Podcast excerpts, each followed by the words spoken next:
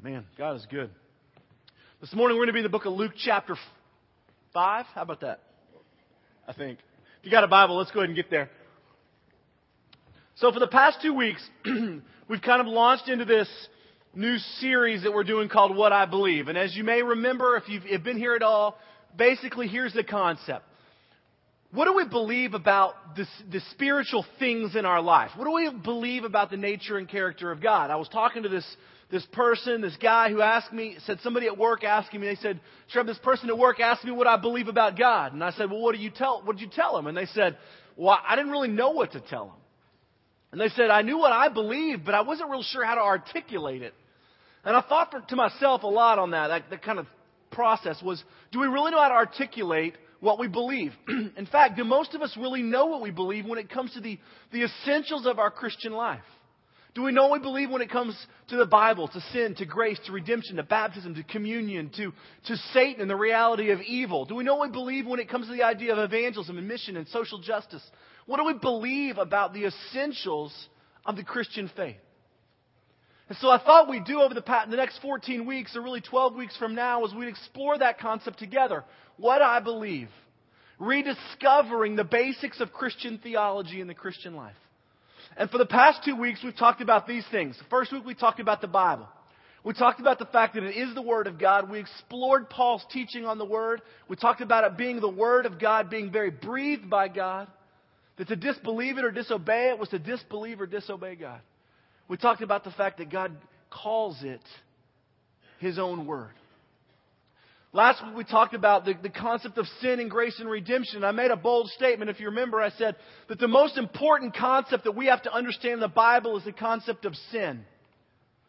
Because if we don't have a right understanding of sin, we can't understand the nature and character of God, our relationships with other people, how we see the world, the person of Jesus Christ. We have no understanding of what God is doing through redemptive history until we understand sin. We talked about sin being anything that in our nature, behavior, or action or attitude that misses the perfection of God. we talked about the fact that everybody has it. The Bible says that everybody has it, and because of it, we're spiritually separated from God. We're dead. We talked about the idea of grace, that grace is God's undeserved favor and His unmerited love. That it's an outpouring of His extravagant love for us, and that you can do and never will do anything to deserve it. That grace is God's outpouring of love. And we talked about redemption. Redemption is that idea of buying back or being delivered from. And we look at that part in Ephesians that says that we are God's workmanship, His work of art, and that God has a plan for our life. so, where does that leave us? I mean, it really leaves us at the doorstep of one question. And that is, what do you believe about what it means to become a Christian? Now, for a lot of us, we bring a lot of baggage with this question. And not baggage, not all baggage is bad. We just bring a lot of baggage. For a lot of us, we have been raised in the church. we showed up when we were born. Maybe we were baptized as an infant. Maybe we grew up going to Sunday school. Maybe here we are in our 40s, 50s, or 60s, and we're sitting here in church has always been a part of our life. For some of us, church has never been a part of our life.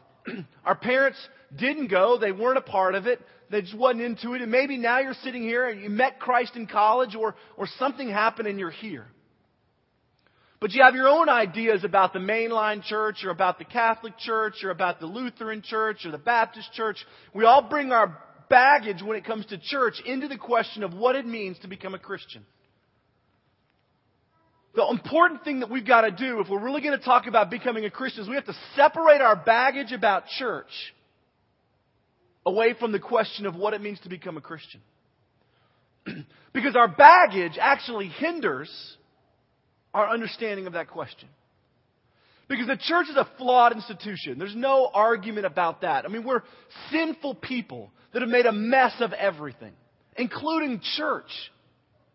So when we bring our baggage about church, about relationships, about that pastor we hated or that, that got caught doing this, or the fact that we grew up in a church that um, maybe, you know, told us that everything we did was wrong and we were always going to hell, whatever your baggage is.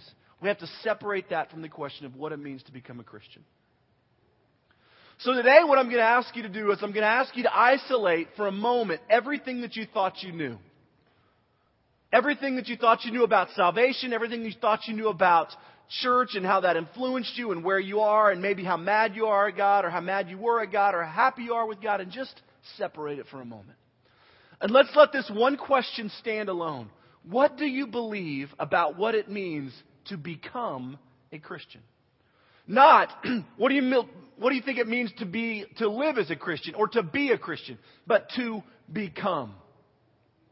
Because how we understand the Bible, how we understand sin, grace, and redemption actually makes this question one that matters. What does it mean to become a Christian? To be a follower of Jesus Christ? Because we, on some level, have perverted that question with what it means to go to church. The reality is, is that they're totally different things. You can go to church every day of your entire life and never be a Christian. Just the truth. We have to separate those two things. So keep this question in your mind. What do I believe about what it means to become a Christian? Somebody at work tapped her on the shoulder and said, Hey, Dave, here's the deal. I think I want to become a Christian. What do I do? What is your answer to that person? Well, come to church with me. Or, how do we respond? Some of us may have a very simplified plan. Those of you who went to Africa probably pull out a track and go, well, ignore the African part, and I'm going to focus you on the English part. Um, but it's a systematic plan. But how do we really articulate it, and what does it really mean? The book of uh, Luke actually has a really cool picture of this in chapter 5. And, and you've actually probably heard me talk about it before um, because I just tend to do that sometimes. But my thing is, is that I really just don't think you hear God's word too much. So if you're like, heard it, then hear it again. All right. So uh, Luke chapter 5, we're going to dive in it together. Um, it's Jesus actually calling the first disciples. And it's, it's his invitation, God's invitation to us. And then we're going to break it down and talk about what that question really means. So let's take a moment together and pray. God, we pray that um, you would just bless our time, that you would bless our, are seeking you, that you would open our hearts to the truth of your word, that you would penetrate it. Father, you tell us that your word is sharper than any double edged sword, that it penetrates, dividing soul and spirit, joint and marrow, that it judges the thoughts and attitudes of our heart.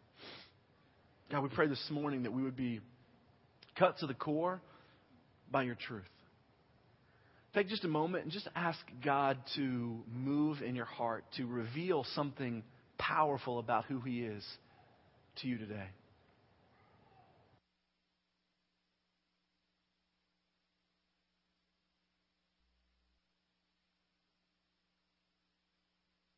Pray for someone beside you, in front of you, or behind you. Just pray that God would move in their life.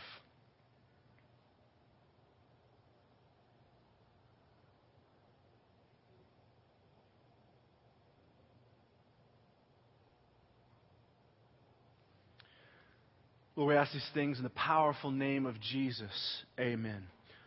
Okay, so before we dive into this, I got to have you understand one concept, and that's this. There is a difference in believing Jesus and believing in Jesus. Okay? In order to understand salvation and what it means to become a follower of Jesus Christ, we have to understand there's a difference in believing Jesus and believing in Jesus. You can know all the facts about salvation. You can even quote scripture. You can show me where it is and you can understand and believe all there is to believe about Jesus, about his words being factual and true, and never actually know him. There's a difference in that idea and believing in Jesus. The believing in Jesus means a personal trust. Two examples I want to lift up to you. You got to bear with me. my voice is bad today. I'm about 60%, but I play hurt, just kind of how we do. Um, play like a champion today. Um, but here you got to understand this. John 3:16 says this: that for God so loved the world that He gave His one and only Son, that whoever believes in Him has eternal life. Notice that word "in" requires a more than just understanding facts about Jesus, but believes in Him. There's a personal trust in there. John 17:3 says this, "Now this is eternal life, that they may know you, the only true God, and Jesus Christ, whom you've sent, that they may know you." Pay attention to those words. Believe in Jesus, know God and His Son. There's a relationship element of trust that goes in. You know, they say that the longest 12 inches in your whole life that you'll ever go is the 12 inches between your head and your heart. The truth is, we can know and believe Jesus and never believe in Him. We're going to come back to the idea of trust, but just hang on to that thought because I want you to keep that in mind as we explore this text. There's a difference in believing Jesus and believing in Jesus. Luke chapter 5, starting in verse 1, this is God's Word. One day, Jesus was standing by the lake of Gennesaret, which is also the Sea of Galilee, by the way, with people crowding around him, listening to the Word of God. And he saw at the water's edge two boats left there by fishermen who were washing their nets. Now, Jesus did a lot of teaching in public, and he always taught in places where it was where a large crowd of people could gather. Because anytime Jesus went anywhere, people followed in multitudes. I mean, hundreds and hundreds of people, even thousands of people would gather. We see that all through the New Testament. Jesus would show up, and people would gather in huge numbers. So we've got this picture of Jesus teaching down by the Sea of Galilee. And the Sea of Galilee actually made a, a, a natural little amphitheater. The, the, the water dropped real low and it came up on the sides. So people could sit on the hillside. And it said that Jesus went down by the water's edge where he could teach and his voice would carry. And so you often see him teaching at, at the Sea of Galilee or on the side of a mountain because it just made for the ability to speak to a larger number of people. So it says that he's teaching at the water's edge and he sees two boats sitting on the side of the road or on the side of the, the uh, lake right there. He got into one of the boats. The one belonged to Simon, and they asked him to put out a little bit from shore. And then he sat down and taught the people from the boat. So Jesus goes over and he stands in the middle of this guy's boat and he tells him to go put off a little bit from shore. So he steps in the middle of a fisherman's boat and asks him to go put off from shore. And when he had finished speaking, he said to Simon, Put out in the deep water and let down the nets for a catch. And Simon answered, Master, we've worked hard all night and haven't caught anything, but because you say so, I will let down the nets. so Simon, also known as Peter, was a fisherman. This is what he did by trade. In fact, he was very successful. He actually had his own boat. Most fishermen didn't have their own boats, couldn't afford them or make them. But Simon was very successful. He had his own boat, and he had some guys that worked for him, and he had a partner boat. And both those boats were right there on the side of the shore because you didn't fish during the day. It was too hot. I mean, this is, you know, the Middle East. You fished at night. So they'd go out at night and they'd fish because the water was cooler. Because during the day, the water that was shallowest would get the hottest. Those of you that are anglers know that you have to go out and find a little bit deeper water. So they'd fish at night. So they pulled their, net, their boats up and they stretched their nets out to dry because the salt water would wreak havoc on your nets. So they stretch them out on the shore to dry during the day and they'd rest and they'd go back out and fish at night. So imagine you're, you're, you're Peter and you're stretching your nets out on the side of the shore and this guy who shows up down the way a little bit with a thousand plus people sitting on the side of this hill walks down to where your boat is and he just sort of steps inside of it and stands there. Now, if you're captain of a boat, right, you don't just let some other dude stand in your boat. I mean, it's kind of like pulling up to the stop sign at 50th and, and uh, Western and someone's like, hey, and they just sit in your front seat and like, we're going for a ride. You're like, this is my car. You don't just get to get in here and I'm not going to let you drive. I mean, Peter's boat's there. Jesus steps in the middle of it. He looks at him and he says, Hey, we're going fishing. Well, it's one thing to step in my boat. It's the other thing to tell me that we're going fishing. if there's anything I know about, it's fishing. The last thing I wanted to do was to go fishing again. We didn't catch anything. But he looks at him and he says, All right, we'll put out in deep a little bit, a little bit of water. So as they put out in the water, and Jesus says, Let down your nets for the catch. So he had taught the people when he was done teaching. Peter had nowhere to go, sitting there listening to Jesus, done teaching. Jesus says, Let's down the nets for a catch. And, and what does he do? Verse 6 When they had done so, they caught such a large number of fish that their nets began to break. So they signaled their partners in the other boat to come and help them. And when they came, they filled both boats so full they began to sink. When Simon saw this, he fell at Jesus' knees and said, Go away from me, Lord. I'm actually a sinful man. When he and all of his companions were astonished at the number of fish they had taken, and so were James and John, the son of Zebedee, Simon's partners. Then Jesus said, Don't be afraid, from now on you will catch men.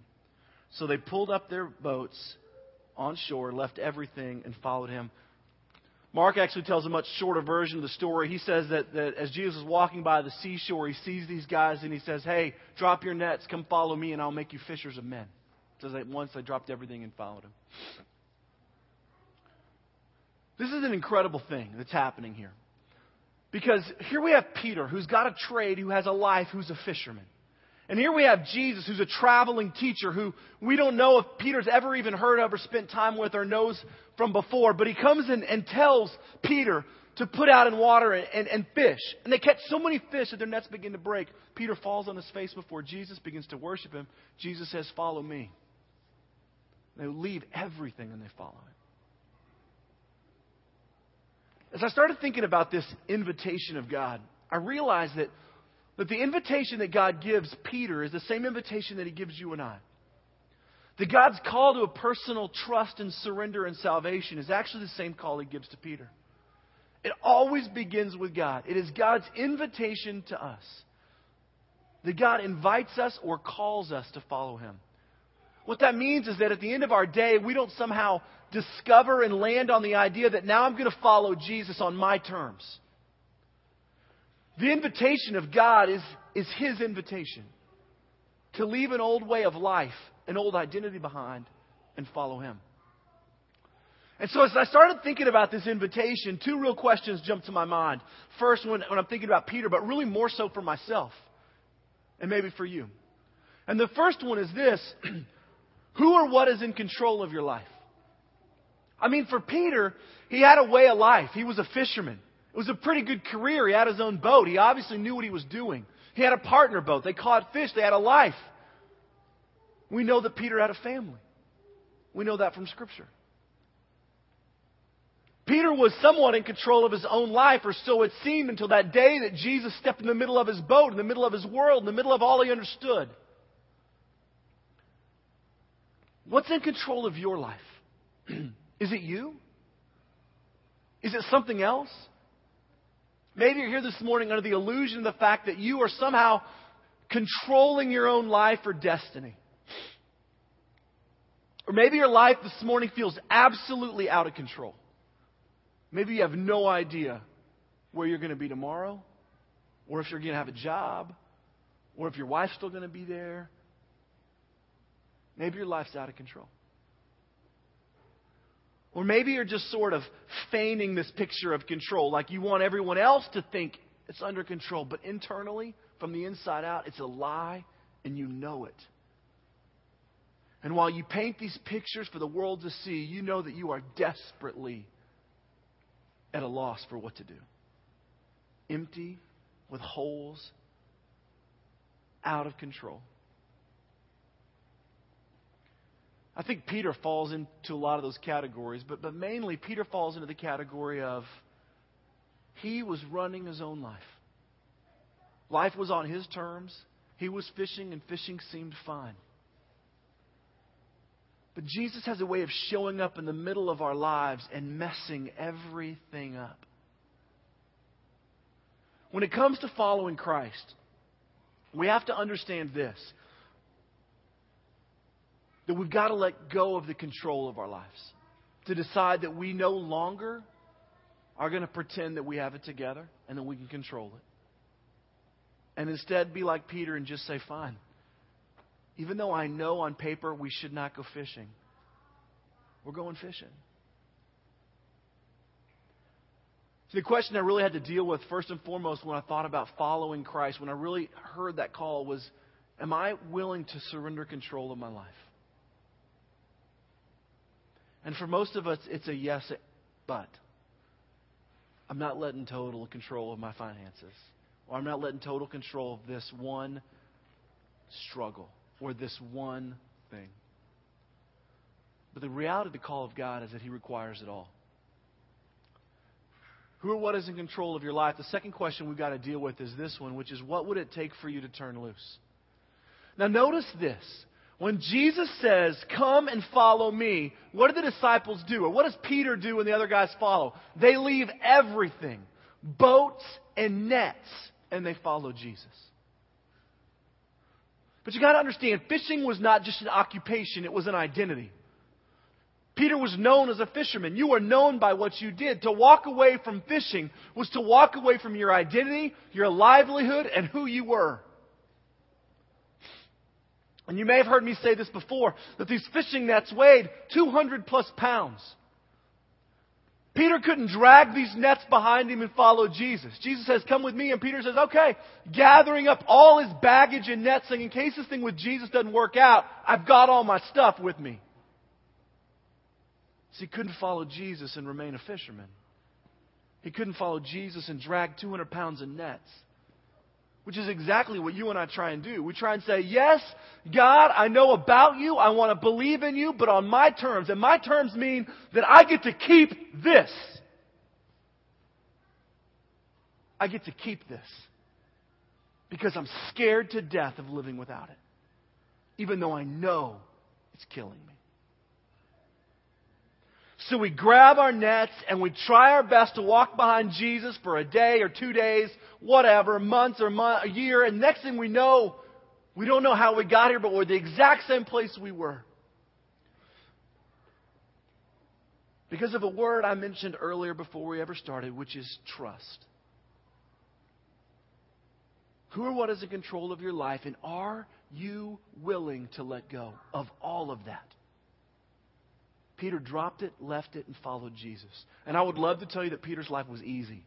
I would love to say that from that moment on, I mean, money rained from heaven and they paraded him around town in a chariot.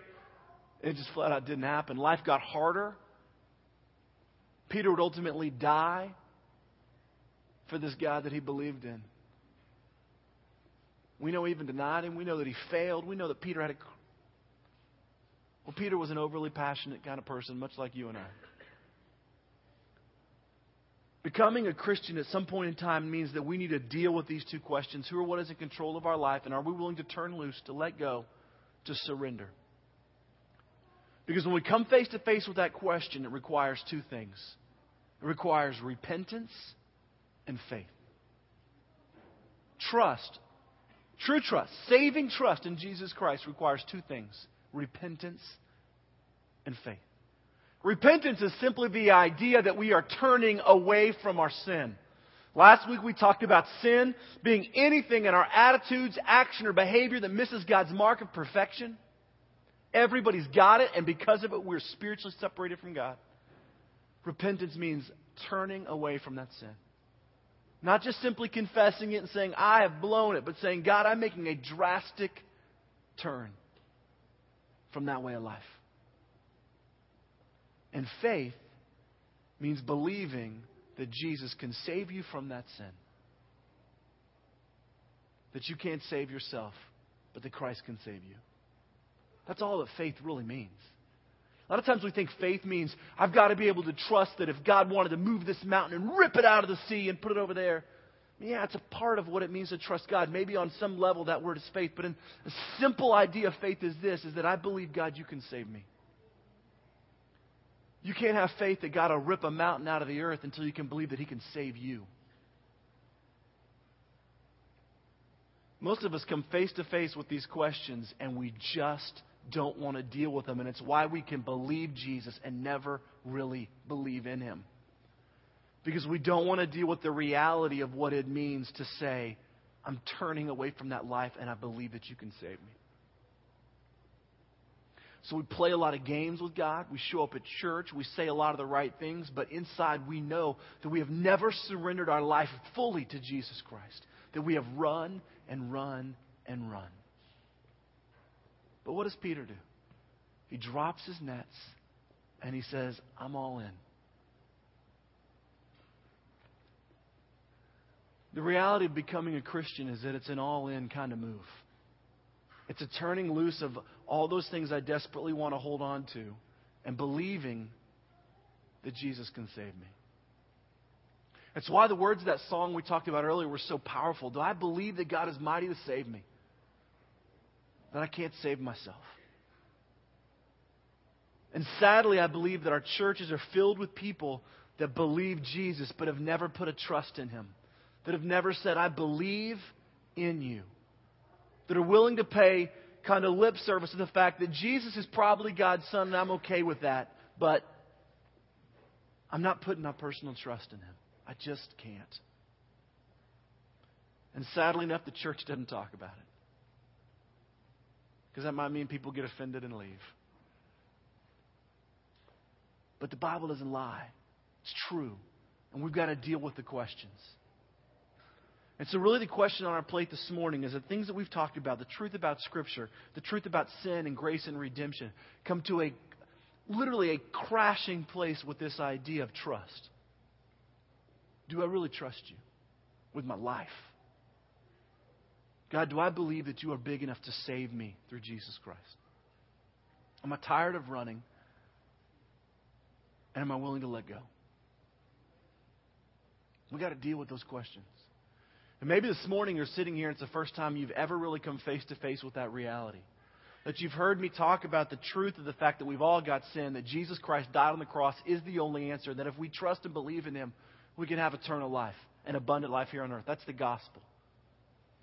But you've never come face to face with the actual question that says, Am I willing to let go, to trust? You've gone to church all your life and never given your life to Jesus Christ. There's nothing to be ashamed of because we have that moment today. And so, as you sit here, I want you to wrestle with this question God, have I ever really given my life to you? Surrendered my life to Jesus Christ? Placed a personal trust in Him to become my Lord and Savior? So, right where you are, as we get ready to kind of close our time in worship, I just want you to close your eyes right where you're sitting and just let everything else go away and just deal with the Lord. Just you and God. Even if you think this is crazy and weird, just indulge me. And close your eyes right, right where you are.